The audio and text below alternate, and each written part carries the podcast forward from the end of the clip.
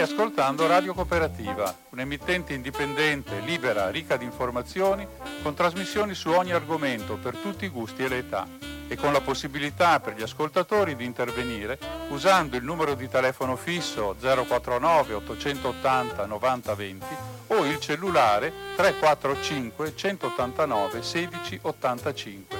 Nessuna interruzione pubblicitaria, mai, perché non dipendiamo da alcuno sponsor commerciale. Radio Cooperativa si regge sul volontariato di conduttori e amministratori e soprattutto sulla generosità dei molti ascoltatori e soci che la sostengono finanziariamente. Per farlo basta collegarsi con il sito www.radiocooperativa.org che contiene tutto quello che può essere utile per contattarci e aiutarci. Oppure si può usare il bollettino postale numero 120 82 301 intestato a Informazione e Cultura, via Antonio da Tempo 2, 35 131 Padova la frequenza principale è 92,7 MHz in modulazione di frequenza. Ti aspettiamo per dirti grazie di cuore e buon ascolto.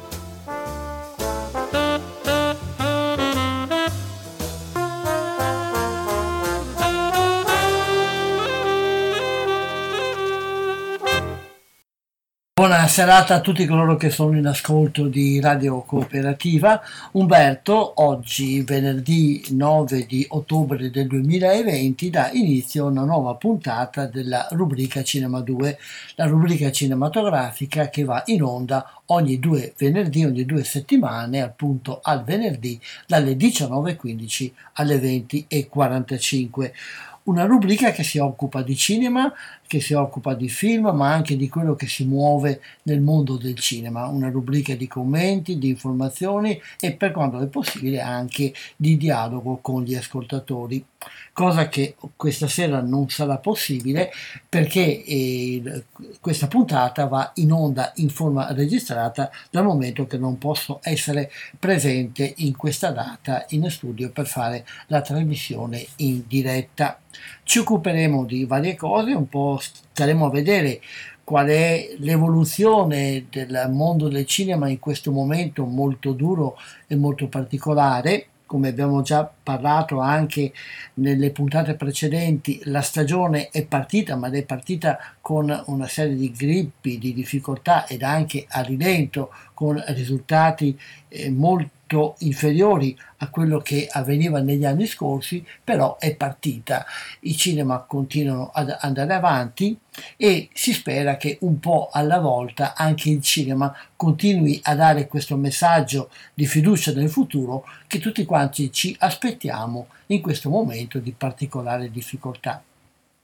Riprenderemo poi anche il discorso su alcuni film della mostra del cinema di Venezia sui quali non ho potuto parlare della scorsa trasmissione, prima però eh, vorrei farvi ascoltare l'intervista con Alessandro Ticozzi che è venuto varie volte in, qui in studio da noi, ma che adesso non può più venire in studio, ma con il quale ci colleghiamo sempre volentieri, è un giovane studioso di cinema che indaga in un'epoca particolare del cinema italiano eh, che è cara un po' a tutti e ci aiuta a riscoprire momenti, tematiche, eh, personaggi e figure importanti di quel momento del cinema.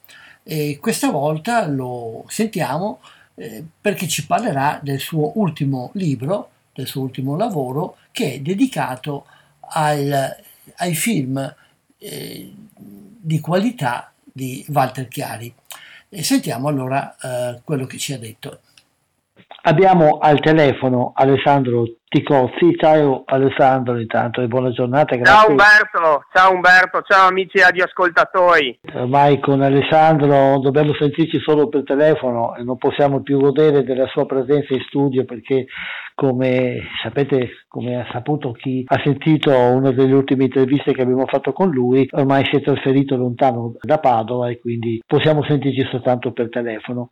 Però eh, in quest'ultimo periodo, intanto, prima di parlare delle tue ultime cose, forse del tuo ultimo libro su cui concentreremo questa intervista, ho visto che la tua attività continua ad avere dei importanti riconoscimenti, hai avuto diversi premi in quest'ultimo periodo. Ce ne vuoi parlare un sì. po'?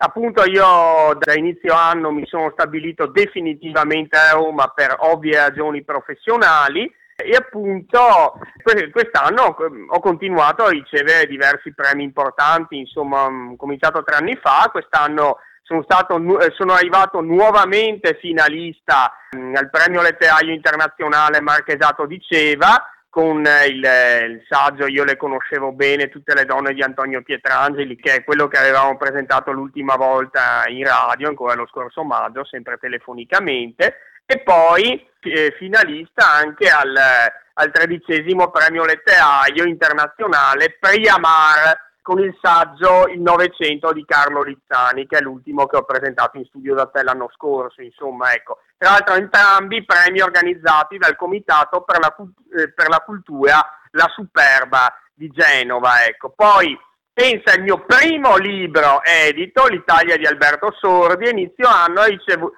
ha ricevuto una menzione di merito nuovamente al premio internazionale Salvatore Quasimodo organizzato dalla Letti Editore. E giusto pochi giorni fa mi è arrivata la notizia che il mio saggio Nino Manfredi, l'eroe positivo della commedia all'italiana, dopo i due premi dell'anno scorso, quest'anno si è classificato al secondo posto eh, nella sezione libero edito al primo premio letterario Canti Diversi organizzato dall'amministrazione comunale di Magisano in provincia di, eh, di Catanzaro e dal centro culturale calabro Paolo Emilio Tulelli. E complimenti allora perché vuol dire che la tua attività comincia anche a solidificarsi e ad essere ben riconosciuta. E quindi... Beh, ha già cominciato da, come, dice, come ricordavo prima, ha già cominciato tre anni fa. Che la cosa non si fermi è importante, insomma. Ecco. Esatto. Ecco. E quindi noi abbiamo sempre più il piacere di sentirti parlare di queste cose, come stiamo per fare adesso, relativamente al tuo ultimo libro, che tratta di un personaggio anch'esso importante, però forse più in altri campi dello spettacolo che non nel cinema, però ce ne parlerai meglio tu. Eh, si, si, tratta di Walter Chiari. È l'ultimo libro che hai scritto. Come mai ogni tanto ti sei occupato di, di Walter Chiari?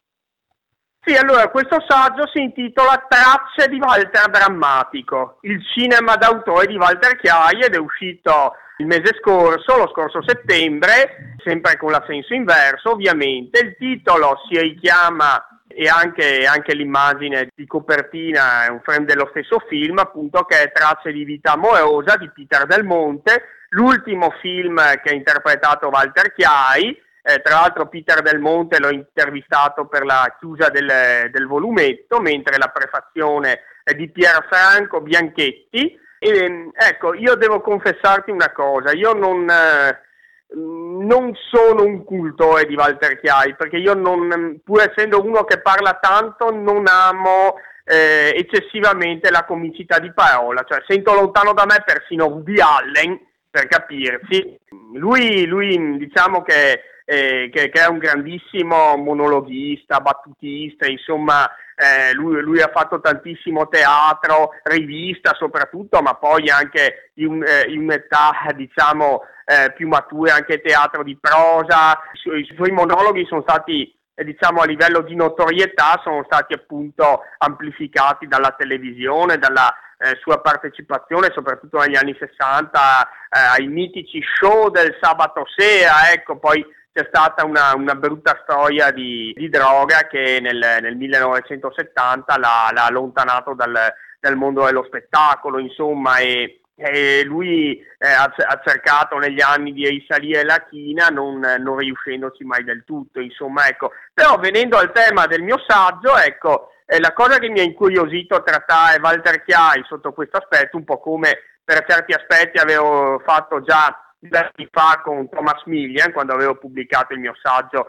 dedicato sempre al suo cinema d'autore, identificazione di un attore, è appunto identificare invece quei pochi titoli di qualità presenti nella sterminata filmografia di Walter Chiai, una, una filmografia fatta in linea di massima di mh, mm, commediette dozzinali, eh, anche perché voglio dire, lui comunque è un personaggio, come posso dire, è uno sciupone, cioè prendeva tutto quello che arrivava, per lui l'importante era eh, guadagnare, tanto poi i soldi li dilapidava subito, era generosissimo, aiutato tra l'altro anche molti amici in difficoltà, insomma, però non è una persona, e questo lo sottolinea anche Bianchetti nella prefazione, che ha fatto delle scelte anche per la sua carriera eh, mirate. Ecco, lui prendeva tutto quello che arrivava sostanzialmente e eh, quello che lo faceva guadagnare bene immediatamente. Ecco. Comunque sia, ecco, io ho voluto analizzare queste poche interpretazioni significative della sua carriera cinematografica. E ne volevo parlare un po' di questi film, allora tanto non sono molti, credo che il tempo lo abbiamo. Sì, assoluta, assolutamente. Sono, sono, sono, proprio una, una manciata ecco, di, di titoli. Allora, lui eh, ha debuttato in realtà al cinema nel 1947 subito in un ruolo drammatico. Nel, il titolo è Vanità, è un eh, melodrammone di stampo matarazziano che però gli ha fatto guadagnare il nastro d'argento. Sembrava una, eh, una, una promessa del, del, cinema italiano, insomma, invece eh, poi sarebbe, sarebbe stato tutto il contrario, insomma. Diciamo che il primo titolo però davvero significativo della sua carriera d'attore cinematografico è stato Bellissima di Luchino Visconti, dove lui interpretava la parte del cinematografaro eh, scapestrato che, che irretiva eh, Anna Magnani, la protagonista del film di Bellissima di Luchino Visconti, che appunto eh, ambiva no, che sua figlia, la figlioletta, riuscisse a ottenere la, quella parte nel, nel film che Blasetti stava montando. Tra l'altro Blasetti avrebbe diretto una quindicina di anni dopo Walter Chiai in, in, questo titolo costruito tutto su di lui, Io, Io, Io e gli altri, una sorta di documentari ante litteram che, che, una, che, è un'inchiesta che il protagonista, questo giornalista interpretato da Walter Chiai, svolge sull'egoismo umano. E sembra quasi che Blasetti abbia voluto concedergli una rivincita, nel senso che lui, che è stato al cinema un attore messo all'angolo, qui invece è protagonista assoluto e tantissimi altri protagonisti, i primi attori, prime attrici del nostro cinema di allora invece sono ridotti a ehm, eh, sì, fanno diciamo dei, dei, delle particine o addirittura delle brevi comparsate, ecco.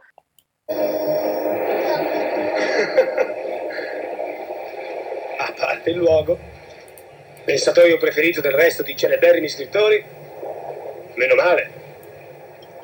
Eccone uno che viva io lo mette per iscritto.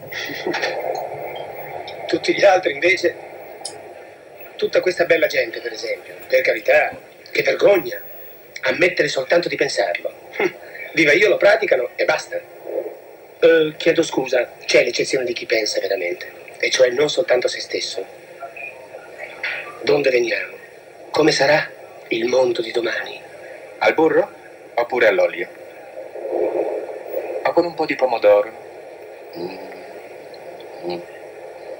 Allora con due funghetti, un profumo di cipolla.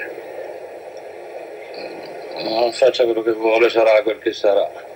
La clip che avete sentito era l'inizio del film Io, Io e gli altri di Alessandro Blasetti, di cui Alessandro Ticozzi ha appena terminato di parlare.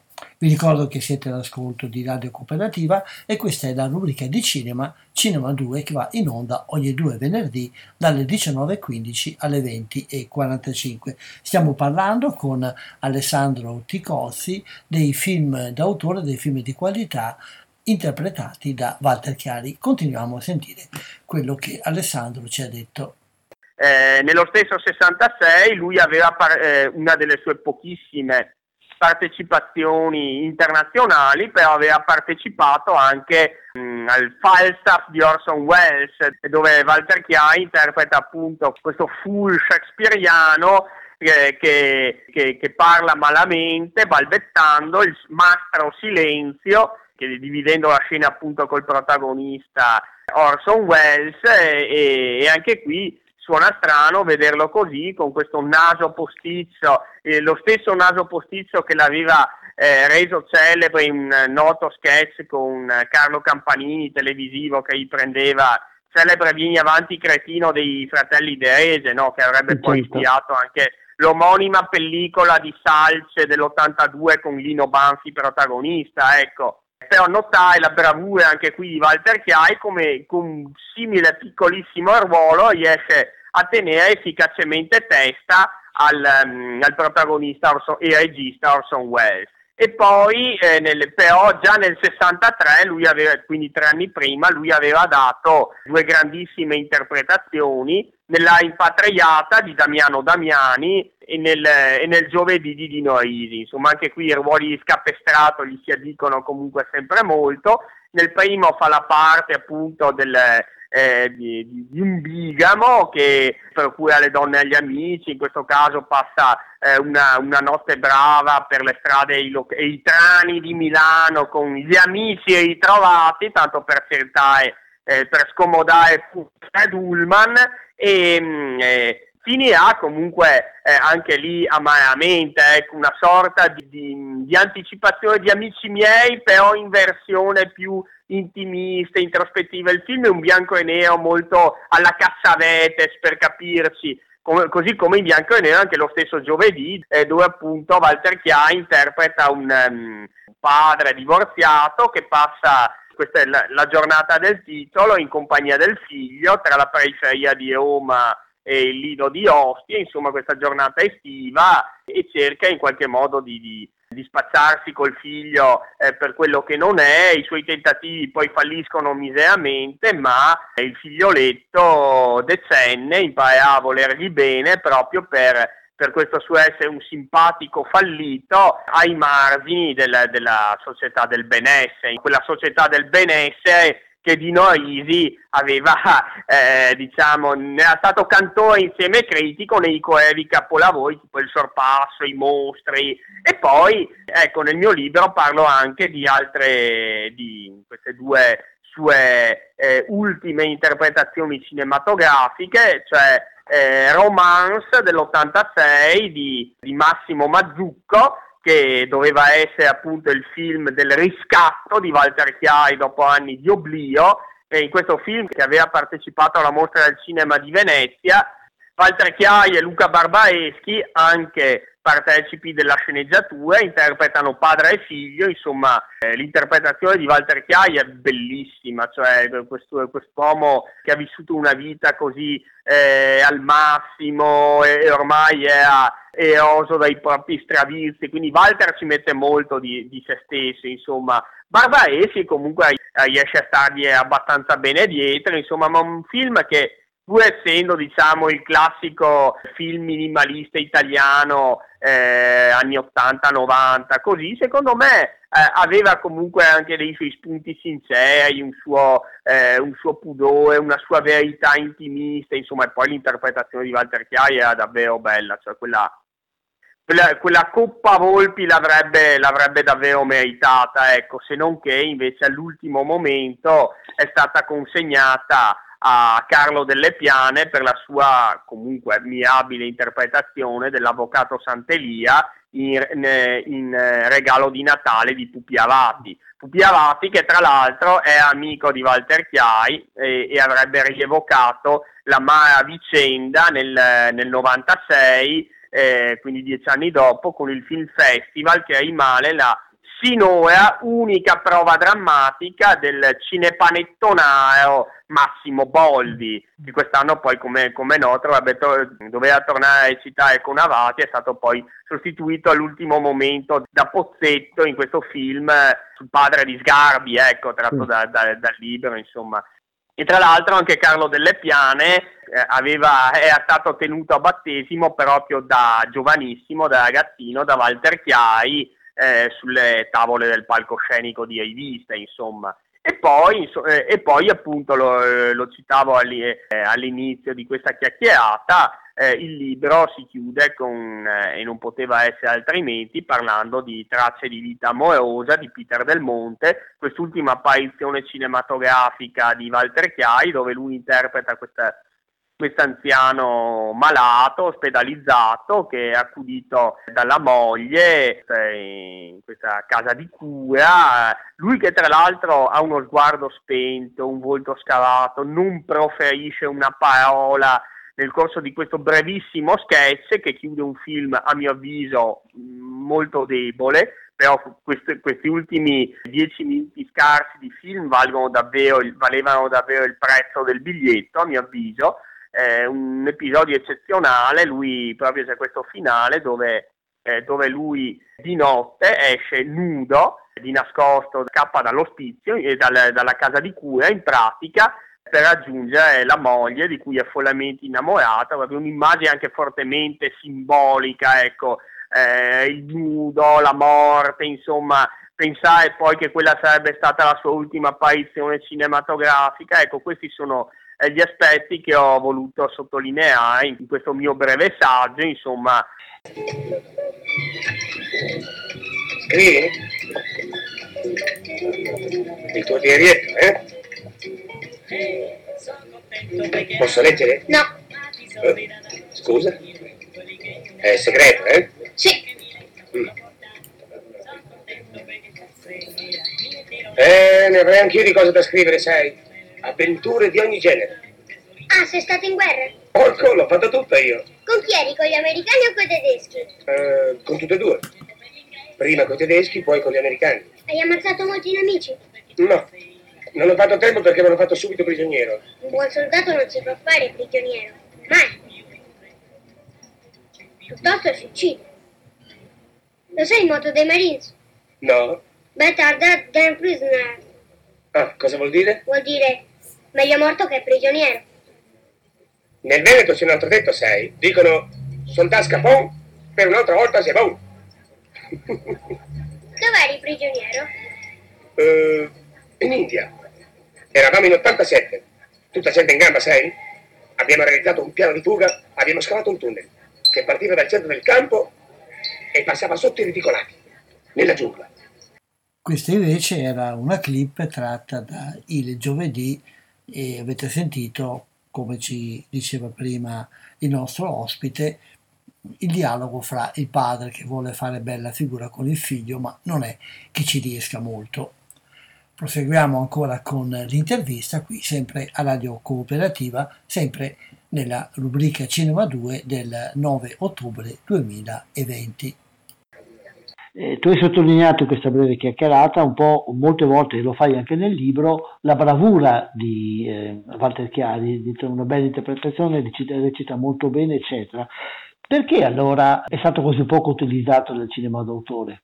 Ma l'avevo, de- eh, l'avevo detto anche prima, perché lui sostanzialmente prendeva quello che arrivava e Quindi... lo faceva guadagnare prima e bene, poi erano soldi che che lui, che lui dilapidava, insomma, ecco, per se stesso, per gli amici, insomma, tant'è vero che è morto in, in totale povertà solo in, in un residence eh, milanese, insomma, come è noto, siccome è un personaggio che, che, la cui notorietà presso il grosso pubblico lo, la doveva alla televisione, è anche un'epoca, parte così ancora oggi, ma all, allora c'è un, una posizione ancora più rigida in cui chi, chi, appunto lavorava in televisione non veniva considerato, diciamo, granché al cinema. Ecco, eh, anche, anche, la coppia, ad esempio, Mondaini-Vianello, che erano amici di Chiari, sì, eh, hanno interpretato parecchi film negli anni 50 e 60, ecco, ma erano tutte commediole dozzinali come quelle di Walter Chiai, appunto, il meglio di loro stessi l'hanno dato in televisione, insomma, con i varietà, le sitcom, è così, per attori che hanno un grosso successo in televisione, in linea di massima, è difficile bucare al cinema. Tra l'altro c'erano anche più registi che, tipo anche Dino Isi, che era diretto in, in, in, nel giovedì, no? diceva il cinema è fatto con gli occhi e Chiai non ha occhi, ha solo due buchi neri al posto degli occhi. Questa è secondo lui la ragione per cui Walter Chiai non ha mai bucato al cinema, anche se, ripeto, secondo me c'era proprio la natura dissipatrice dell'uomo a monte, ecco, che, che non, insomma non, non, gli ha, non, gli ha, permesso di, sì, di costruirsi una, eh, una, qualità costante anche nella sua filmografia, ma ripeto, questo vale anche per, per la sua attività artistica più in genere, quindi a teatro, in televisione, lui, ripeto, è uno che, che prendeva di tutto, ecco. se, ma secondo me a lui neanche, neanche interessava nemmeno, perché quello che gli importava veramente tutto sommato era godersi la vita, appunto, e avere una comunicazione comunque diretta col proprio pubblico. Possiamo dire che aveva un suo stile, che è riuscito a creare un suo personaggio nei suoi vari eh, momenti di attività, nelle sue varie espressioni? Oppure sì? Sicuramente, anche perché lui stesso già come uomo eh, era sicuramente un personaggio, ecco, e questo lo metteva in qualunque cosa facesse, che fosse teatro, che fosse televisione, che fosse cinema. E quali sono un po' le caratteristiche di questo personaggio che già sono un po' apparse in quello che hai detto finora, ma vogliamo un po' sintetizzarle?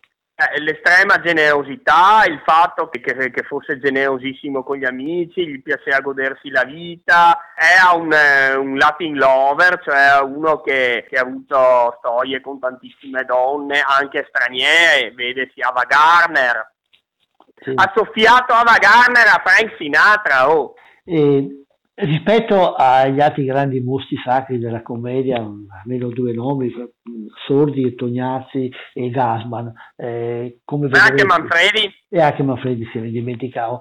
Ecco, come faresti un confronto fra questi grandi mostri e Walter Chiari? Ma eh, comunque diciamo che Walter Chiari secondo me è un mondo totalmente a parte rispetto a questi attori o anche ad altri protagonisti eh, coevi del cinema italiano, insomma di allora appunto. Eh, Walter Chiara rispondeva unicamente a se stesso, cioè già uomo e di conseguenza come, come attore, come uomo di spettacolo, ecco.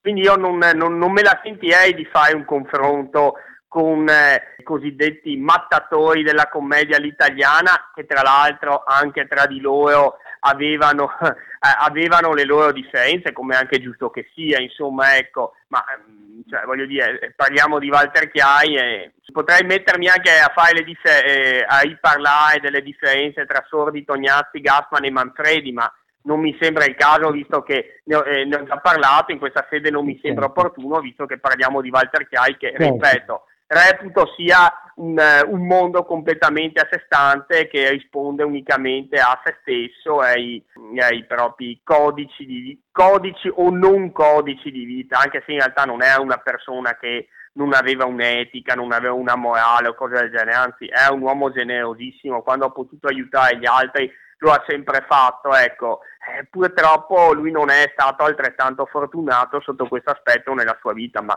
non, è uno che non si è mai pianto addosso e sicuramente non è neanche eh, una persona ideologizzata, è un uomo libero sotto ogni punto di vista. Quindi un capitolo a parte sia del cinema sia anche della vita. No, dello spettacolo più in genere italiano, mm. non solo del cinema. Certo. Eh, un capitolo a parte che merita ancora un po' di attenzione, secondo te? Sì, eh, diciamo, ribadisco, io non sono un suo cultore per i motivi che ho già spiegato, però credo che, ecco, per, per quelle interpretazioni cinematografiche di rilievo che ha dato, insomma, eh, che insomma, nel mio piccolo ho analizzato in questo mio volumetto, credo che meriti una, una, una giusta considerazione o riconsiderazione. Ricordiamo allora il titolo del volume. Tracce di Walter Drammatico, il cinema d'autore di Walter Chiai, edito da Senso Inverso, prefazione di Pierfranco Bianchetti e in chiusa un'intervista a Peter Del Monte, regista che diresse appunto l'ultimo Walter Chiai. Grazie di questa chiacchierata Alessandro. Io però voglio chiudere con, con, con, una cosa Umberto, scusami, sì? ma cioè, io, io lo annuncio con grande piacere perché posso dire che finalmente a gennaio eh, subito dopo le festività natalizie, uscirà eh, l'inviato dalla Rete 3. Ecco, per me è una grande gioia poterlo dire perché ci ho lavorato per tre anni, poi l'ultimo periodo eh, questi ultimi mesi che ho cercato di chiuderlo, insomma, non sono stati facilitati dal Covid. Eh, è una cosa che mi, ha, mi, ha, tenuto parecchio sulle spine, anche perché ah, io sono anche fatto così, insomma, mi, mi ha creato abbastanza apprensione, ecco, anche perché voglio dire, È un libro che dopo i due editi gli anni scorsi, due inviati editi gli anni scorsi, insomma chiude questa trilogia basilare per quasi tutti i saggi che pubblico, che continuo a pubblicare da 11 anni a sta parte, insomma, e quindi sono lieto di poterlo annunciare. Tu in genere mi chiedi sempre quali, alla fine delle interviste che facciamo quali sono i miei progetti. progetti. Stavolta non l'hai fatto, ho voluto prendere eh, l'iniziativa io perché ci tenevo assolutamente ad annunciare questa cosa che subito dopo le festività natalizie, a gennaio 2021, insomma, inauguro l'anno nuovo con, eh, con l'uscita de, de, di questo definitivo, l'inviato dalla Rete 3 e mm. spero per allora di poter tornare a presentarlo telefonicamente da te e chissà che, che appunto questo 2021 eh, sia una cosa augurale per me ma anche per, per chi ci segue, insomma che questo 2021 posso dirlo, tanto mancano tre mesi alla fine dell'anno, sia migliore di questo 2020, ma con quello che c'è stato e che ancora dobbiamo superare ci vuole poco, insomma, ma comunque cerchiamo di essere sempre positivi. Piangersi addosso non serve a niente e Walter, insomma, col suo esempio di vita ce l'ha, eh, ce l'ha assolutamente dimostrato. Certo, mi hai anticipato le domande che stavo per farti sia sul tuo Oddio, scusa, credevo che no, volessi no, chiudere l'intervista no, no, no, non preoccuparti, meglio così le prossime volte ti farò fare tutta la trasmissione, io resto in pancione senza fare nulla. Scherziamo, perché fosse in questo momento. No, dai, non lo fai botta, mai, Umberto. Una botta, una botta di scherzo in questo momento va bene. Dai, sì, assolutamente, su questo sono d'accordo con te. Ecco. Grazie Alessandro, buon lavoro, in bocca al lupo e complimenti per quello che hai fatto e ricevuto finora. Ci sentiamo allora chiaramente l'anno prossimo. Dopo l'anno che dopo, verrà, per dirla col grande Lucio Dalla. Esattamente, ci sentiamo l'anno che verrà per parlare dell'inviato della rete 3. Grazie e buona giornata. Ciao. Ciao. Ah, ecco, contro tocca a me. Scusi se le dico il mio parere, ma a me pare che la, sia una pellicola sprecata questo ultimo provino. Io avrei capito immediatamente che la, la bambina veniva fuori in quel modo lì. Beh, io già gli ho detto, mi sembra. Senta, lei si chiama Anna Mazzi, vero? Lei è, ha fatto il soldato. Beh, si alzi i piedi. Bene, fianco sinistro. Fianco sinistro! Avanti marcia, via, fuori, fuori. Se ne vada, se ne vada perché... Si placete. No, Alberto. Ma se continui così è un disastro, non ti posso più far lavorare. È inutile, hai perduto pure il gente che mi scusa, fai peggio. Senti, di per giusto per una stupidaggine simile si rimette il lavoro io. Lascia che gli spieghi, mi, mi scuserò con lui. Fai peggio. Come fai peggio? Ma è una simile. Con questo breve estratto dell'interpretazione di Walter Chiari nel film Bellissima di Luchino Visconti, terminiamo questo spazio dedicato all'intervista ad Alessandro Ticozzi sul suo libro sui film d'autore di Walter Chiari e, ter- e, terminiamo anche questo che possiamo considerare un omaggio ad uno di quei grandi personaggi dello spettacolo italiano che molti ancora ricordano. Vi ricorderete che nella puntata precedente abbiamo dato grande spazio ad una informazione e dei commenti sulla mostra del cinema di Venezia. Eh, sono rimaste fuori però ancora alcune cose, soprattutto alcune pellicole di cui vorrei parlarvi, alcune delle quali sono già in sala.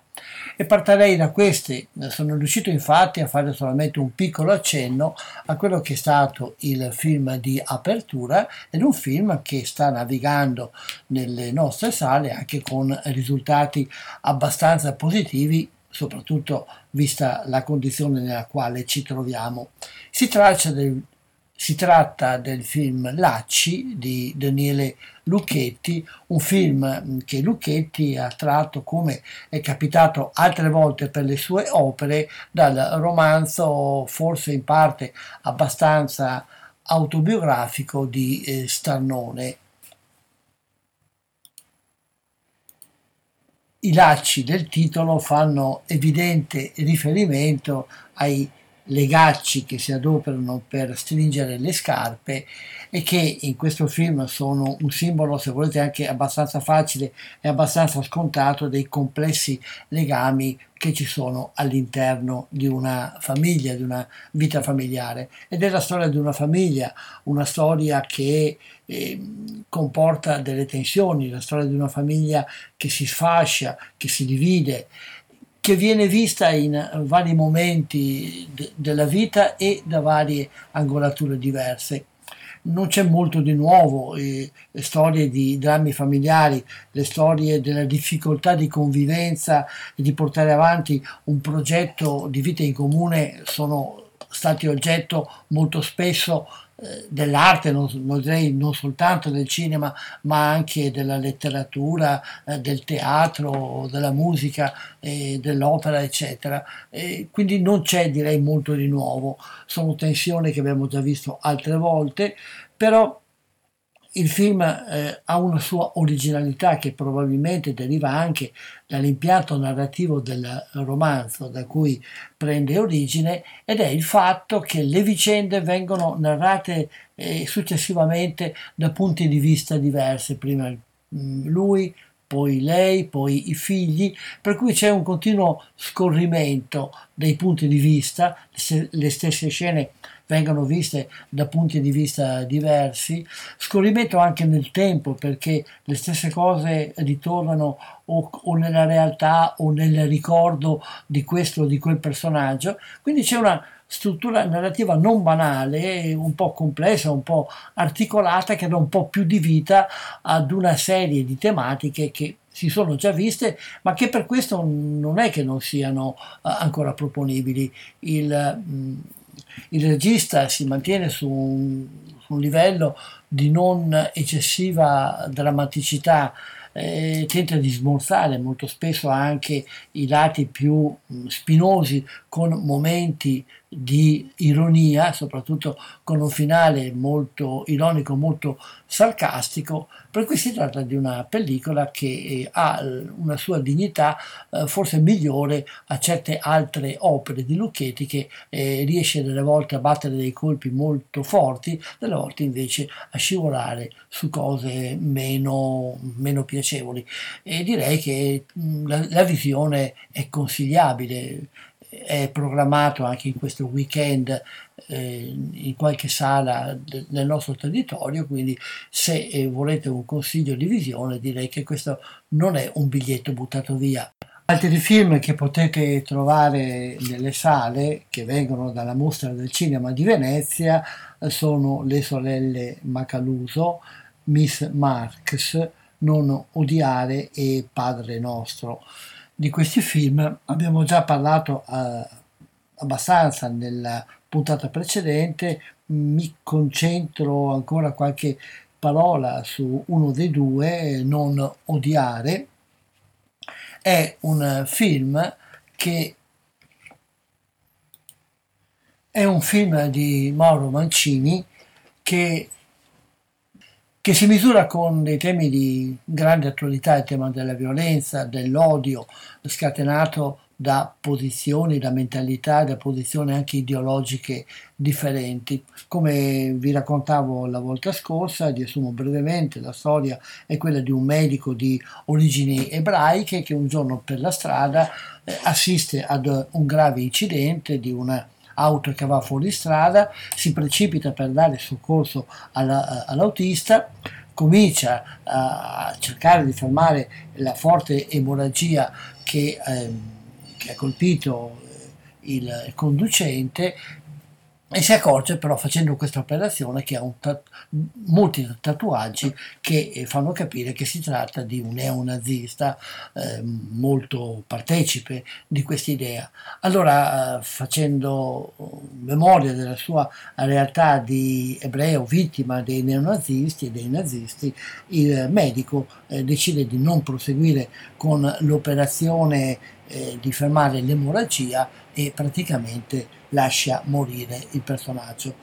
Poi è colpito però dai sensi di colpa e cerca di, mh, di riparare il suo errore, si avvicina alla famiglia che è rimasta de, del, dello scomparso della, della, vittima dell'incidente che aveva due figli, uno adolescente e una ragazza un po' più grande, i quali senza di lui rimangono eh, senza, senza padre e la madre non c'era già più cerca di aiutarli soprattutto economicamente, assume la ragazza come mm, sua, eh, sua mm, domestica e un po' alla volta cerca di, di, di capire, cerca di, eh, di, entrare in questo mondo. Ed è appunto sospeso fra il, eh, il passato, ricordi di famiglia, eh, di genitori ebrei, soprattutto del padre che era anche un personaggio abbastanza strano e nel tempo stesso cerca di, eh, di, di capire questa realtà nuova di questi giovani. Eh, soprattutto è il fratello della ragazza che è ancora molto convinto delle idee del padre ed è coinvolto anche in una serie di, di legami eh, abbastanza violenti il film non porta ad una denuncia né da una parte né dall'altra, direi che cerca di porsi questo, questo problema come come si reagisce di fronte all'odio, da dove nasce l'odio. Il film propone diverse eh, possibilità, nasce da un disagio soprattutto, ma nasce anche dalla nostra incapacità di accettare la diversità da una parte e dall'altra. Forse la cosa positiva di questo film, in, da questo punto di vista, è che non denuncia, non condanna e, e non assolve. Nessuno è del tutto colpevole e nessuno è del tutto innocente. Il e nessuno nemmeno è capace forse completamente di superare eh, la sua posizione. Non c'è una redenzione, ecco, anche questo tentativo di aiuto, questo pentimento non sbocca proprio in un finale eh, completamente positivo, anche se eh, si vede molto chiaramente l'inizio di una strada che probabilmente arriverà a qualcosa di positivo. Un film che è fatto molto di silenzi, eh, di azione, di, eh, di invito a riflettere, di invito a pensare in un momento come questo, con l'invito di metterci di fronte alle radici e alle ragioni dell'odio che sono dentro di noi, forse è molto più interessante che non eh, certe denunce, probabilmente anche molto giuste da fare, eh, ma che però eh, rimangono ad un livello eh, di azione e reazione e non ci aiutano ad un approfondimento delle problematiche che forse sarebbe più utile E può essere utile per sviluppare questo discorso analizzare un altro film che era in concorso, un film tedesco, Non odiare invece era eh, presentato nella sezione giornate degli autori, questo qui invece un film in, nel concorso principale, quello che concorreva per il Leone d'Oro. Il titolo è Und Morgen di Ganz Welt di Julia von Heinz. È la storia di una giovane che è figlia di una famiglia importante, addirittura nobile, la quale entra a far parte di un collettivo alternativo a Mannheim. Questo collettivo che che professa modi di vita alternativo, si specializza soprattutto nell'andare a disturbare comizi o manifestazioni di gruppi neonazisti. Lo fanno di solito in maniera pacifista, con scissioni, manifestazioni, lancio di uova o cose del genere, però eh, durante uno di questi interventi nasce un tafferuglio e la protagonista in qualche modo viene aggredita da questo momento, da timida eh, partecipe di questa realtà, eh, con difficoltà ad entrare in un mondo che è completamente diverso da quella alla quale lei è abituata, eh, diventa invece eh, molto decisa nel reagire. Addirittura eh, all'interno di questo gruppo si eh, manifestano due tendenze, grazie anche a delle informazioni che lei è riuscita casualmente ad ottenere, si manifestano due tendenze. La tendenza ad andare avanti con le manifestazioni di carattere pacifico, tutto sommato, dall'altra parte invece con ehm, eh,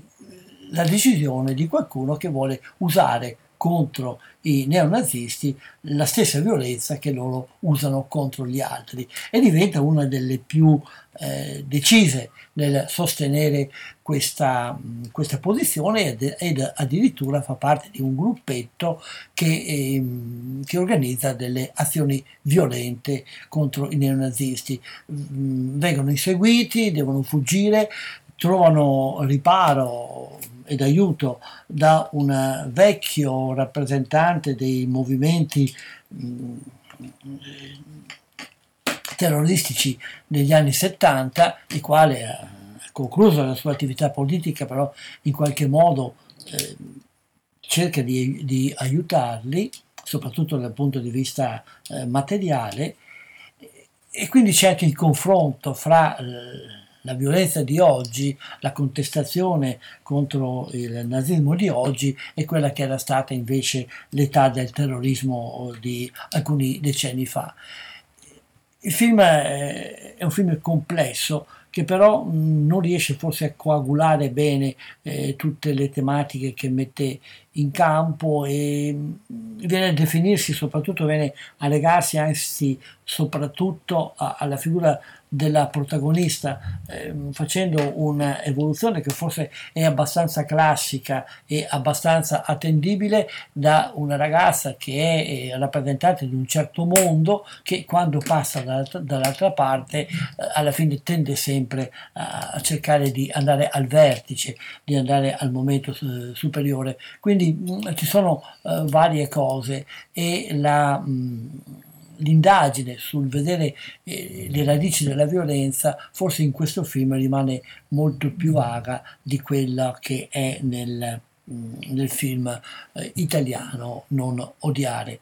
E però anche questo film eh, non so se arriverà in Italia perché la tematica è forse un po' particolare, però io penso di sì, trattandosi di un film tedesco, anche questo film in qualche modo però ci dà un affresco un po' esagerato, forse è un po' non completamente veritiero, però abbastanza interessante di un certo mondo alternativo giovanile di oggi che è utile confrontare per i nostri ricordi, per chi li ha o per eh, informazioni che si possono trarre da qualche parte per chi li vuole avere, confrontare il momento attuale e con il passato e il confronto fra eh, l'oggi e la storia è sempre qualcosa che può essere di grande aiuto. Attenti! Onore ad Antonio Minervini! Camerata Antonio Minervini! Presente! Some winds are blowing, changes in the air. Posso chiedere a Loris di lavorare da lui? Senti, in qualche modo facciamo. Non ti preoccupare. Io pensavo di farla venire due volte a settimana per tre ore, per lei potrebbe andare bene? Potremmo fare un periodo di prova. A me? Ma lei come mi ha trovata? Ho trovato l'inserzione per strada.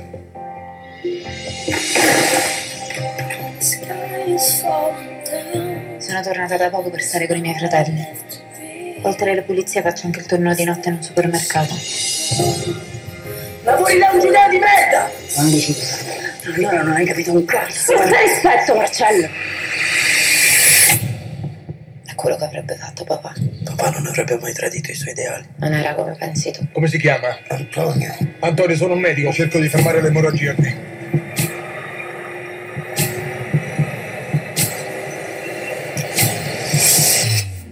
Questa era una clip di Non odiare, il film di cui abbiamo parlato poco fa qui a Cinema 2, rubrica cinematografica dell'emittente Radio Cooperativa che state ascoltando ora e continuiamo a vedere un po' alcune cose che sono apparse sugli schermi della mostra del cinema di Venezia. Siamo entrati nel tema della violenza, dell'odio ed è un tema che è molto presente nei titoli del catalogo in concorso o anche delle varie sezioni secondarie della mostra una conferma di questa attenzione, se volete, proprio il premio del Leone d'Argento dato al film messicano Nuevo Orden, che parla proprio di una specie quasi di guerra civile in un futuro prossimo in Messico. Ne abbiamo già parlato nella puntata precedente. Altri titoli che hanno come oggetto questo tema, eh, possiamo ricordarli, di alcuni ne abbiamo parlato, di altri forse merita di non parlarne adeguatamente, ma anche il bel documentario di Rosi Notturno che indaga sul retroscena, sulla vita quotidiana ai bordi della guerra nell'estremo oriente contro l'ISIS. E poi l'ottimo Quo Vadis Aida, eh, un film che ricostruisce in maniera molto forte, molto appassionata eh, centrato anche sull'interpretazione veramente strepitosa della protagonista, ricostruisce la strage di Srebrenica. Eh, anche mh, Gaza Mon Amour che ritorna sulle tensioni e sulle difficoltà della vita eh, in Palestina, un film che da una parte è chiaro nella descrizione delle ristrettezze in cui vive la popolazione palestinese, ma al tempo stesso è anche condito di quell'ironia che da molto tempo il cinema palestinese eh, riesce a far vedere. Sul tema della violenza, della guerra, dei contrasti, rimanendo sempre nella zona del Medio Oriente israelo-palestinese, c'è anche il film Laila in Haifa di Amos Gitai, un regista che a volte ha indovinato delle cose molto importanti, delle volte invece ha fatto delle opere che lasciano un po' perplessi e direi che Laila in Haifa è proprio una di queste. È una descrizione, non possiamo neanche dire che sia una storia, è una serata descritta in una discoteca, centro culturale al tempo stesso ad Haifa, che è metaforicamente collocata dietro all'una stazione dove passano continuamente dei treni ed è un, l'unico punto di incontro, uno dei pochi punti di incontro dove gente di provenienza diversa, di ideologie diverse, palestinesi e mh, israeliani, mh, israeliti, musulmani, eh, persone di, anche di stato sociale, di interessi culturali diversi, si incontrano e riescono a convivere assieme. Eh, il film però, sì, a, a, parte questa idea di offrire una testimonianza di convivenza, il film poi si perde in tante piccole eh, cose che a volte sembrano anche abbastanza, abbastanza incredibili per la loro la loro superficialità. Peccato poteva essere un'occasione migliore da prendere.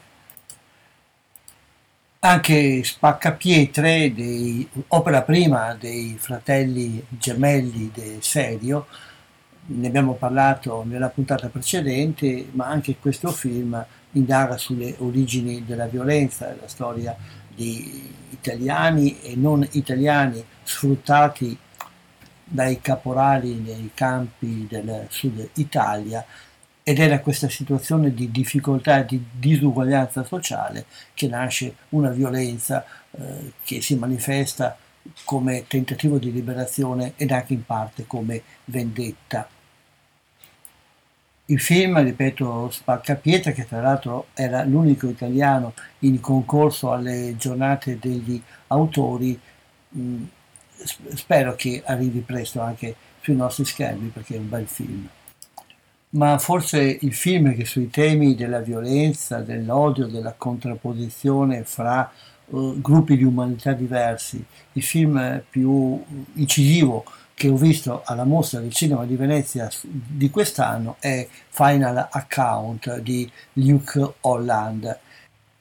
Si tratta di un documentario nel quale il regista ha seguito per molti anni, a partire dal 2008, membri de, dell'ex SS e di varie organizzazioni del regime nazista che erano state responsabili dei grandi crimini eh, di guerra, ma anche dei grandi crimini dell'umanità ai tempi della seconda guerra mondiale. Li trova ovviamente ormai anziani, a volte in casa loro, a volte in case di ricovero e pone a loro tutta una serie di domande cerca di ricostruire con loro perché avevano aderito a queste associazioni, perché vi avevano partecipato, quali erano stati i motivi che li avevano portati in questa realtà, che impressioni avevano avuto, come avevano vissuto da parte loro, con le loro emozioni, le loro attese, i loro dubbi anche queste, questi fatti. E poi alla fine la domanda, che è una domanda che il regista rivolge agli intervistati ma che eh, con attenzione noi capiamo che è rivolta a tutti noi, eh, vi sentite colpevoli? E qui eh, il diverso grado di coscienza, il diverso grado di umanità di coloro che rispondono eh, offrono risposte ovviamente differenti. Un documentario molto intenso che ricorda il famoso Shoah eh, di alcuni decenni fa e che direi che è una cosa che si auspica che arrivi non soltanto negli schermi ma venga abbondantemente usato anche nei luoghi di formazione come strumento di conoscenza non soltanto della storia ma anche come strumento di conoscenza dell'animo umano posto di fronte a scelte molto delicate e molto importanti. Besetzt bin ich gegangen, weil ich gesehen habe, gehört habe, geschrieben habe, harte Erziehung, ich war Sportler. Leichtathletik, Ringen, Boxen, Fußball spielen, Berggehen, Skifahren, ich war für Sport, ich war für Härte.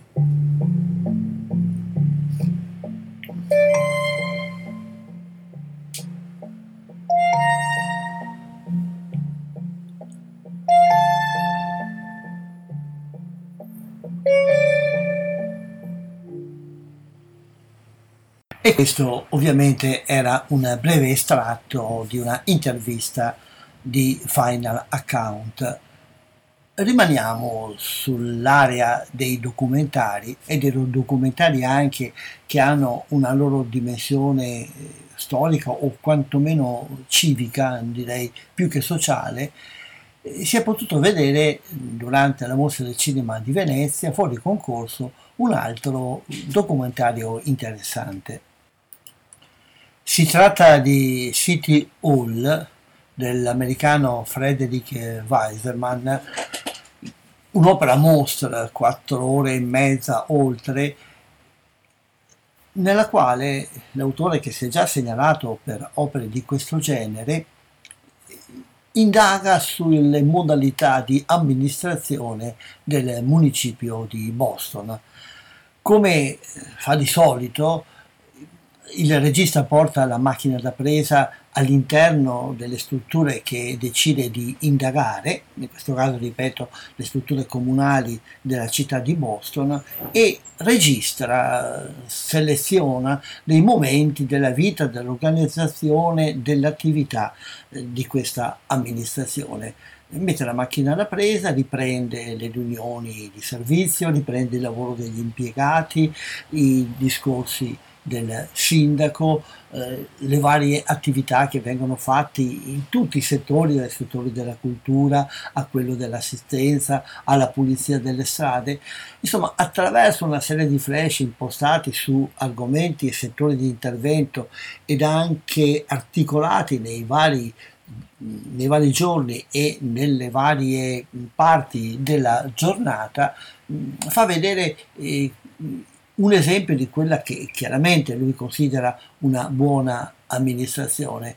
E ci porta proprio nel, nel dettaglio a vedere come eh, c'è una grande attenzione eh, ad incontrare le persone, a cercare di capire quali sono i loro bisogni e da studiare tutte le modalità con le quali si può venire incontro ai bisogni e alle esigenze della popolazione che come dicevo poi viene anche abbondantemente incontrata, vengono dati sussidi, vengono dati suggerimenti eh, su quello che possono fare, c'è una grande capacità di contatto eh, con la popolazione, numeri di, di, telefono, internet, eccetera, eccetera. È un esempio di buona amministrazione eh, che anche se è di lunga durata, però in fondo ci appassiona. Ci appassiona come cittadini perché ci fa acquistare la fiducia in quella macchina che troppo spesso noi eh, accusiamo o denigriamo come macchina burocratica, ma eh, che se invece è concepita bene ed è organizzata e fatta funzionare nella maniera giusta, è una di quelle strutture che noi abbiamo a disposizione per migliorare la nostra vita individuale ed anche la nostra convivenza sociale. C'è certamente qualcuno accuserà, e lo ha già fatto, il regista di avere una posizione politica anti-Trump un po' evidente ed infatti il sindaco oh, che viene abbondantemente seguito in questo documentario è del partito eh, contrario a quello di Trump e ogni tanto ci sono delle frecciatine sulle difficoltà che l'amministrazione del presidente attuale degli Stati Uniti porta alla vita e all'attività eh, puntuale delle amministrazioni mm, civili delle amministrazioni comunali, specialmente di quelle che non sono allineate con la politica della Casa Bianca. Mm, a parte queste questi risvolti di carattere politico, di carattere anche elettorale, direi che è un, è un, film che andrebbe visto. Io auspicherei che fosse presente a puntate come una serie in qualche piattaforma e magari, perché no, soprattutto in uh, Rai Play, e fosse visto un po' da tutti i cittadini, almeno qualche pezzo, per capire cos'è, come dicevo, o cosa dovrebbe essere una vera amministrazione non lo vedrei male anche come testo di preparazione per i concorsi di chi vuole, vuole, aspirare alla carriera di funzionario pubblico, non solamente nei comuni, ma anche in, in tutta l'amministrazione pubblica statale e perché no, mh, mm, anche di qualcuno che aspira alla carriera politica, naturalmente poi facendo delle interrogazioni di esame alla fine e se vi capiterà di vederlo arrivare, ripeto, più che negli schermi sarà un po' difficile per la lunghezza veramente monumentale di oltre 4 ore e mezza, eh, ma se vi capiterà di vederlo eh, in qualche piattaforma, eh, dateci un'occhiata perché è una, è un'esperienza un po' nuova, ma certamente interessante e coinvolgente.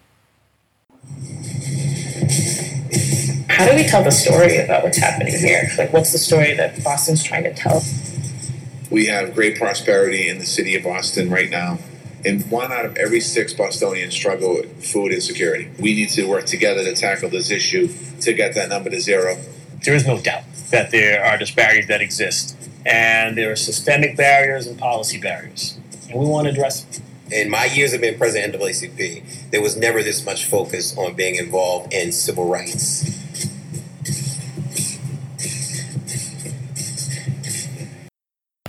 Dopo questo breve estratto da eh, City Hall, vi parlerei di un altro film che in qualche modo tratta dei rapporti fra il cittadino e la pubblica amministrazione. È un film inglese del regista Roger Mitchell presentato fuori concorso.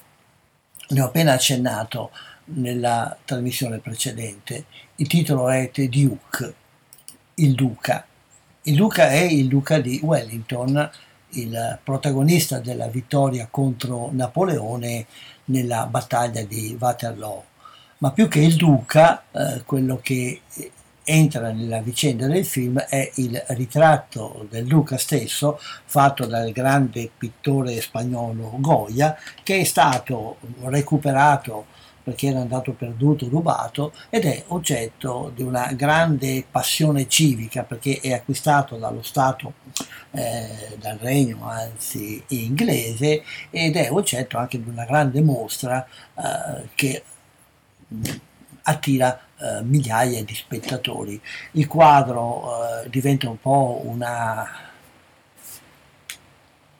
una star eh, della pubblica opinione e, dell'informazione di quel tempo e attira le attenzioni di uno strano anziano, un uh, signore avanti negli anni, eh, che però nella sua vita ha sempre cercato di contrastare. Le ingiustizie della mm, pubblica amministrazione. In particolare ultimamente se la prendeva con il fatto che gli anziani, eh, i pensionati che hanno poche possibilità economiche non hanno la possibilità di vedere la televisione gratuitamente senza pagare il canone, la televisione che per gli anziani è un momento di compagnia eh, importante per la loro vita. Ha fatto diverse battaglie in questo senso e la sua vita è spesa praticamente in fare azioni di questo genere che a volte si ritorcono a suo danno, eh, procurano processi, guai e multe. E in questo è un po' visto male, trattato male dalla moglie che lo ama, gli vuole bene in maniera amorevole, però eh, in maniera anche decisa, cerca di distrarlo da queste sue azioni da Robin Hood contro eh, il potere in maniera un po' strana eh, questo anziano a un certo momento guardando le grandi folle che vanno ad ammirare il quadro che dipinge il Duca di Wellington decide eh, che quel quadro dovrebbe essere, dovrebbe essere rubato e eh, per restituirlo lui avrebbe potuto chiedere un elevato riscatto allo Stato e con il riscatto ottenuto eh, finanziare il pagamento del canone di abbonamento alla BBC, alla televisione, per tutti i pensionati del Regno. Non vado avanti a a continuare con la storia perché la storia poi è intrecciata con tanti elementi che coinvolgono un po' tutta la famiglia e tante altre cose. Il film è molto divertente, da una parte, eh, da una parte descrive un po' le situazioni di difficoltà eh, di certa parte della popolazione del Regno Unito, dall'altra parte poi soprattutto grazie alla figura eh, dei due protagonisti principali che sono questo anzianotto e la moglie che sono interpretati da due grandi strepitosi attori. Lui è interpretato da Jimmy Broadband e lei dalla grande Helen Mirren.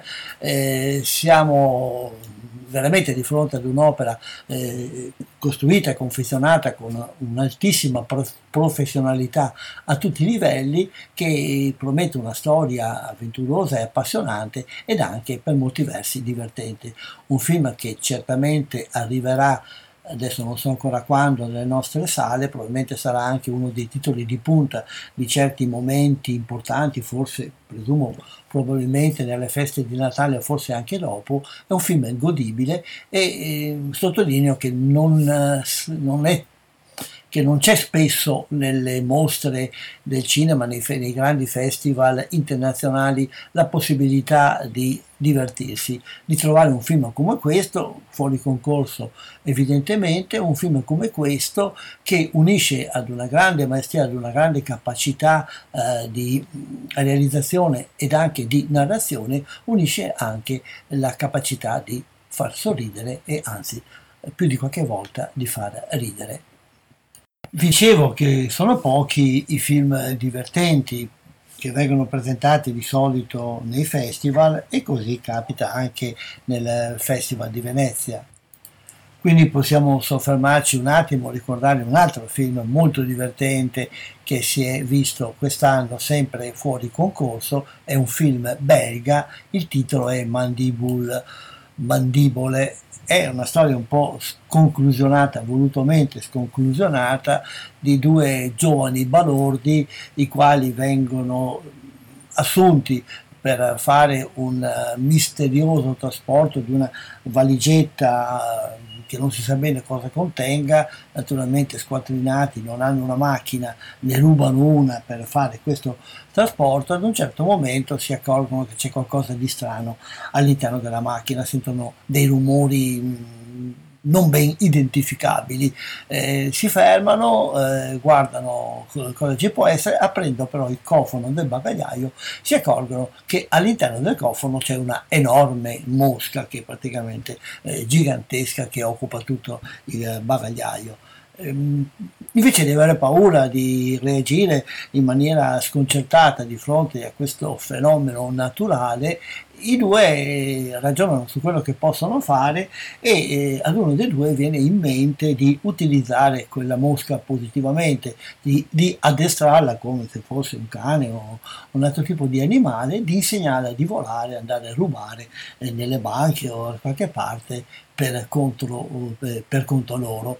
E quindi detto fatto decidono di di legare con lo scotch le ali dell'insetto gigante perché non voli via e di trovare un posto in cui possono mettere a segno, mettere in preparazione il loro piano, quindi uno dei due si incarica di addestrare la, eh, la mosca e quell'altro di cercare di, di, di aiutarlo, di collaborare ci sono varie vicissitudini perché devono trovare un posto in cui poter, fa- poter fare queste cose, eh, poi incontrano personaggi che li scambiano con altri, insomma tutta una serie di eh, contrattempi come capita di solito in questo tipo di film eh, che sono tutti quanti eh, divertenti ma di, una, di, un divertimento, di una comicità molto surreale, eh, molto particolare, molto scanzonata.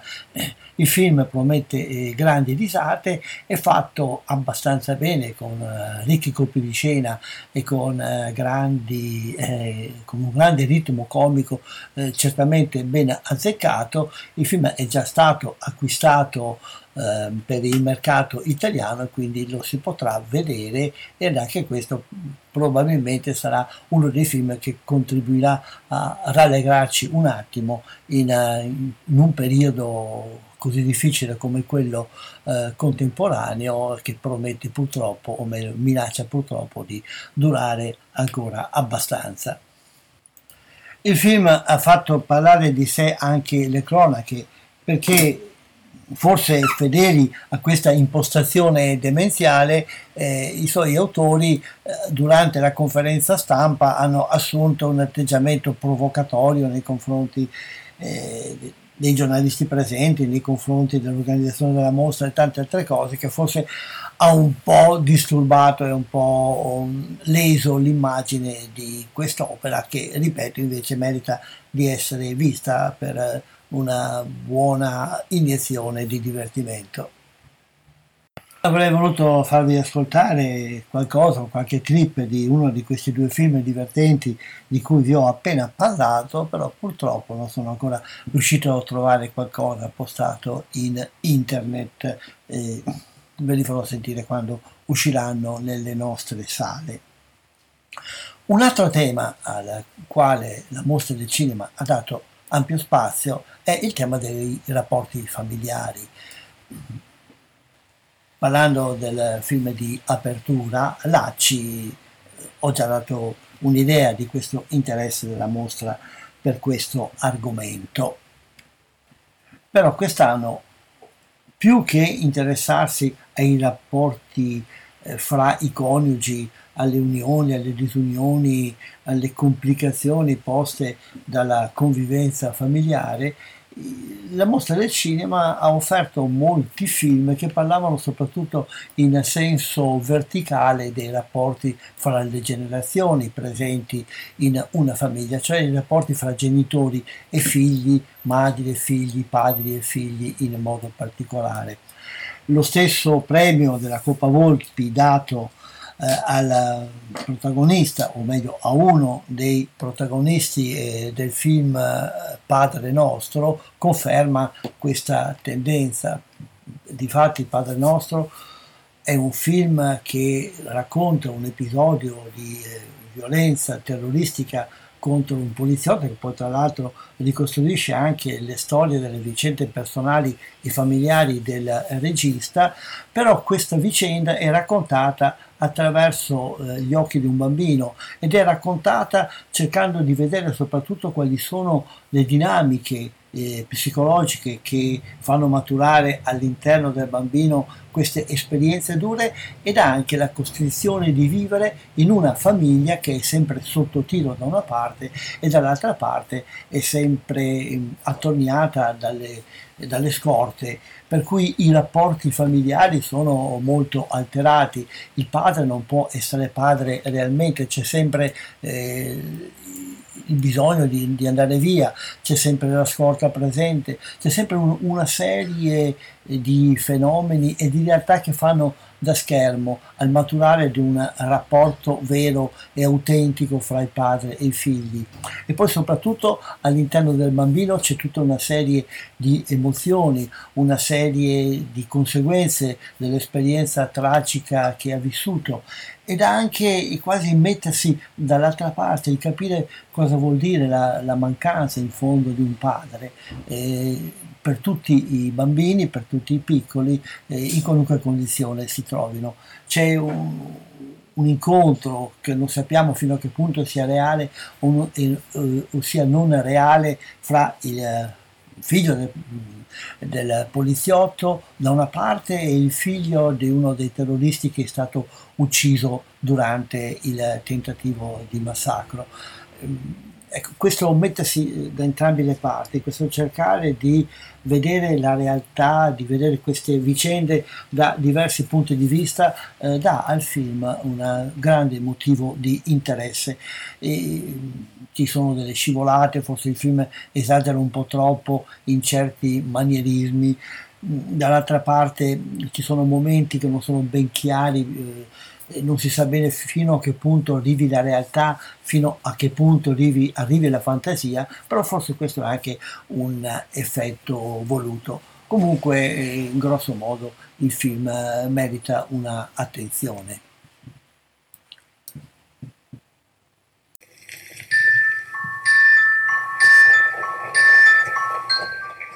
Bambini, ma voi lo sapete chi è il papà di Valerio? Il papà di Valerio. È un eroe.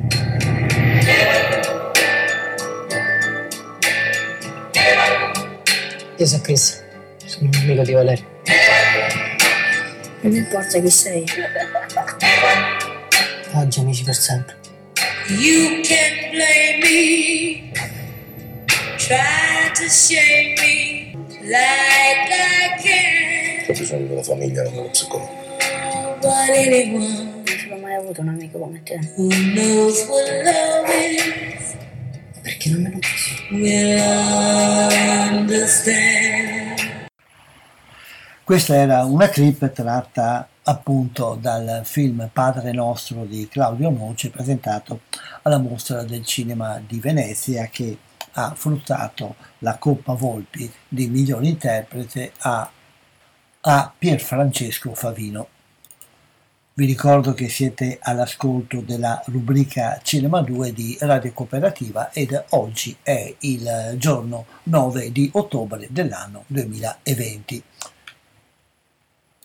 Continuiamo a parlare un po' di questi film che hanno messo al centro della loro attenzione il, le fasce più giovani, più deboli, i ragazzi, i bambini e i rapporti dei bambini con i genitori e con la società, ricordo il bellissimo Corshide Sun Children, film iraniano che ha fruttato il premio per il suo giovane protagonista, il premio oh, Mastroianni della rivelazione dei eh, riservato al miglior protagonista esordiente. È una storia ambientata in Iran, nei quartieri dove abitano molti bambini orfani o con eh, genitori in gravissime difficoltà di tutti i generi e quindi sono praticamente abbandonati a se stessi, abbandonati una, ad una vita fatta di espedienti e di piccola criminalità. All'interno di questo quartiere c'è una meritoria istituzione, una, alcuni insegnanti eh, si sono eh, messi assieme per creare una scuola che dia eh, una possibilità di educazione e di formazione, quindi di riscatto a questi bambini. Ed è questa scuola che è un po' il centro eh, ed il luogo dove avvengono le vicende che coinvolgono una piccola banda eh, di giovani delinquenti i quali vengono avvicinati da, un, da uno spacciatore di droga che deve recuperare un pacco della preziosa eh, sostanza che è finita nelle fogne.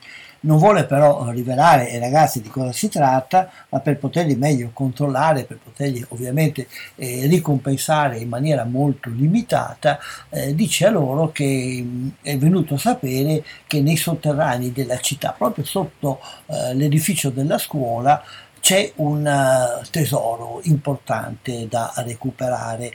Allettati dall'idea di recuperare un tesoro, che è sempre una cosa che eh, accende la fantasia dei bambini, questi eh, piccoli delinquenti eh, si iscrivono alla scuola, ci sono anche difficoltà perché le, le, iscrizioni sono chiuse, però l'intervento di un insegnante molto lungimirante mh, mm, fa sì che, eh, che, alla fine la loro richiesta venga accettata. Però loro non si vogliono iscrivere alla scuola per ricevere una istruzione, ma vogliono farlo eh, soprattutto per poter lavorare provare a scavare un tunnel attraverso i sotterranei, il ripostiglio della scuola per arrivare a scoprire il tesoro. Le cose si complicano quando il proprietario dell'edificio ed altri eh, creditori eh, vogliono essere eh, rimborsati perché la scuola eh, non riesce a pagare i debiti ed anche il ricorso ai benefattori non riesce a raggranellare il denaro necessario per fare continuare la vita della scuola. E queste difficoltà si intrecciano appunto con il momento delicato in cui i ragazzi eh, che si sono organizzati per scavare eh, segretamente il tunnel per raggiungere questo eh, fantomatico tesoro stanno quasi per arrivarci.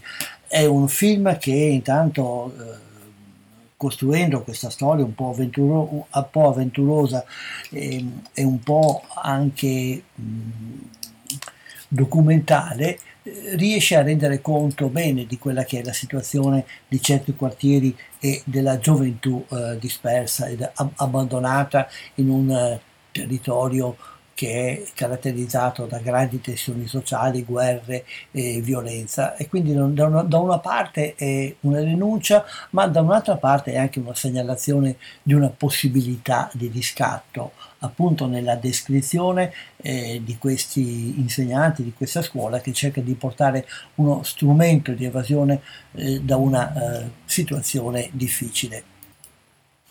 Abbiamo parlato poi abbondantemente nella scorsa, nella scorsa puntata di Cinema 2 eh, di altri film che hanno trattato il tema dei rapporti fra genitori e figli. Eh, vi rimando, se volete, alla registrazione perché eh, non vorrei ripetere le solite cose. Eh, si tratta eh, beh, innanzitutto di un film pluripremiato eh, ad Orizzonti che è Listen, è un film portoghese che parla appunto delle difficoltà ehm, create ad una famiglia a cui vengono strappati i figli e dalla facilità ed anche dalla maniera un po' oh, strana, un po' dubbia con cui eh, viene retta tutta la storia, tutta quanta la possibilità delle adozioni e anche dalla scarsa efficienza dei servizi sociali in Inghilterra nel eh, Regno Unito.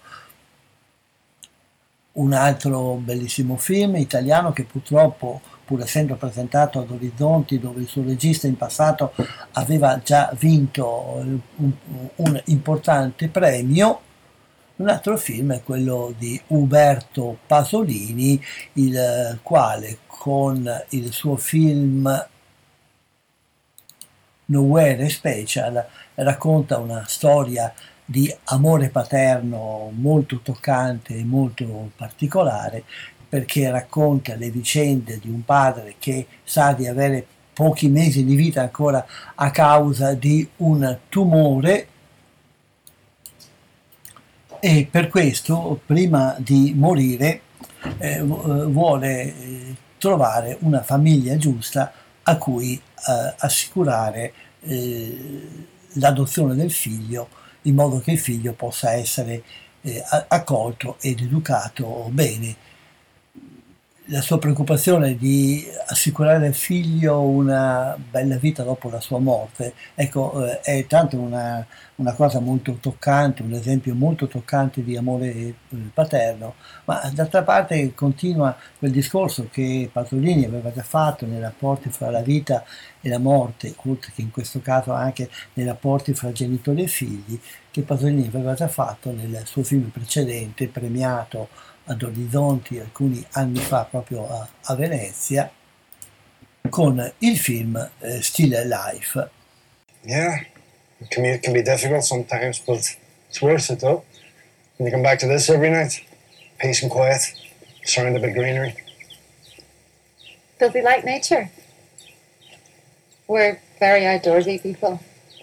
We like to go for long walks, as you can see. We were thinking but maybe getting a dog? I thought Michael would love a puppy to be responsible for. Great. We sort of hoped the boy would enjoy the same childhood as ourselves, not just inside on the computer all day. And here he's free to run around, not be mollycoddled, free to climb trees and fall out of trees. I mean, we look after him, obviously, but you know what I mean. No, I'm, I'm sure they'll have to climb trees. Questa invece era una clip del film di cui abbiamo appena parlato, ovviamente Nowhere Special di Uberto Pasolini, forse il film che più mi ha uh, deluso, cioè il fatto che questo film non abbia ricevuto nessun premio è la delusione maggiore che ho avuto alla mostra del cinema di quest'anno, perché il film è molto bello, certamente meritava un qualche tipo di riconoscimento. Speriamo che le sale, che il pubblico dia a questo film il premio che eh, la giuria di Orizzonti ha deciso di non dargli. Con questo terminiamo un po' la carrellata, le relazioni sulla mostra del cinema di Venezia di quest'anno, ci sarebbero ovviamente tante altre cose da dire, però ad un certo momento è anche giusto prend- eh, prendere conto eh, dei limiti anche di tempo che abbiamo.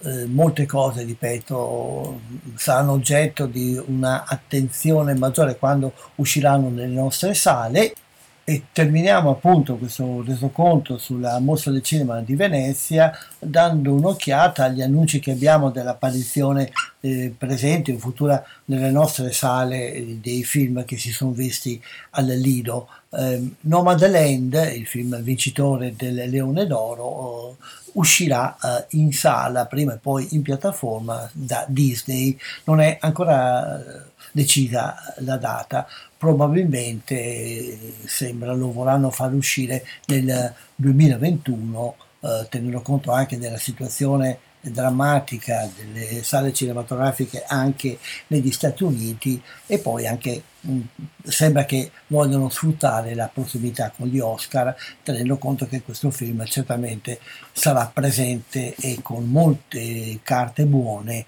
fra i candidati all'Oscar è stato acquistato da una distribuzione italiana anche il nuovo ordine, il nuovo ordine, il film eh, messicano vincitore del Leone d'Argento, però ancora non si hanno indicazioni di quando potrà uscire, lo stesso anche il film di Concialoschi, eh, Cari compagni poi vediamo un attimo, eh, i film italiani praticamente sono già tutti quanti presenti nelle sale, qualcuno ha anche già eh, purtroppo per lui finito eh, la sua presenza nelle sale di prima visione.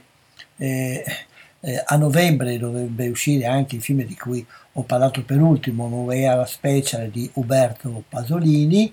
Ehm, sarà eh, in sala, anzi è già in sala, anche se non con grandi risultati, il film di Salvatore Mereu a Sandira, ehm, poi Quo Vadis Aida, il film sulla strada di Srebrenica, è stato acquistato eh, da, mh, da, dei distributori italiani che però non hanno ancora annunciato la data di uscita.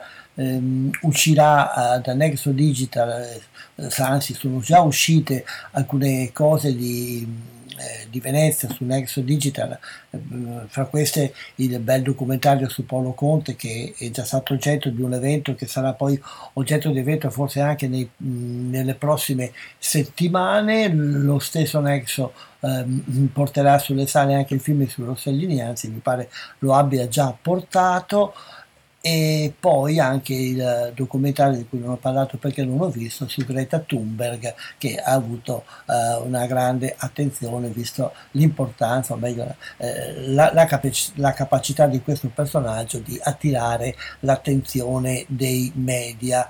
Mm, ecco, tutti eh, dei film italiani, forse quello che non è ancora uscito perché è un film un po' eh, di produzioni indipendenti che ha trovato però una sua distribuzione, dovrebbe uscire ad ottobre ed è Spaccapietre eh, di cui vi ho già parlato in eh, questa puntata di Cinema 2.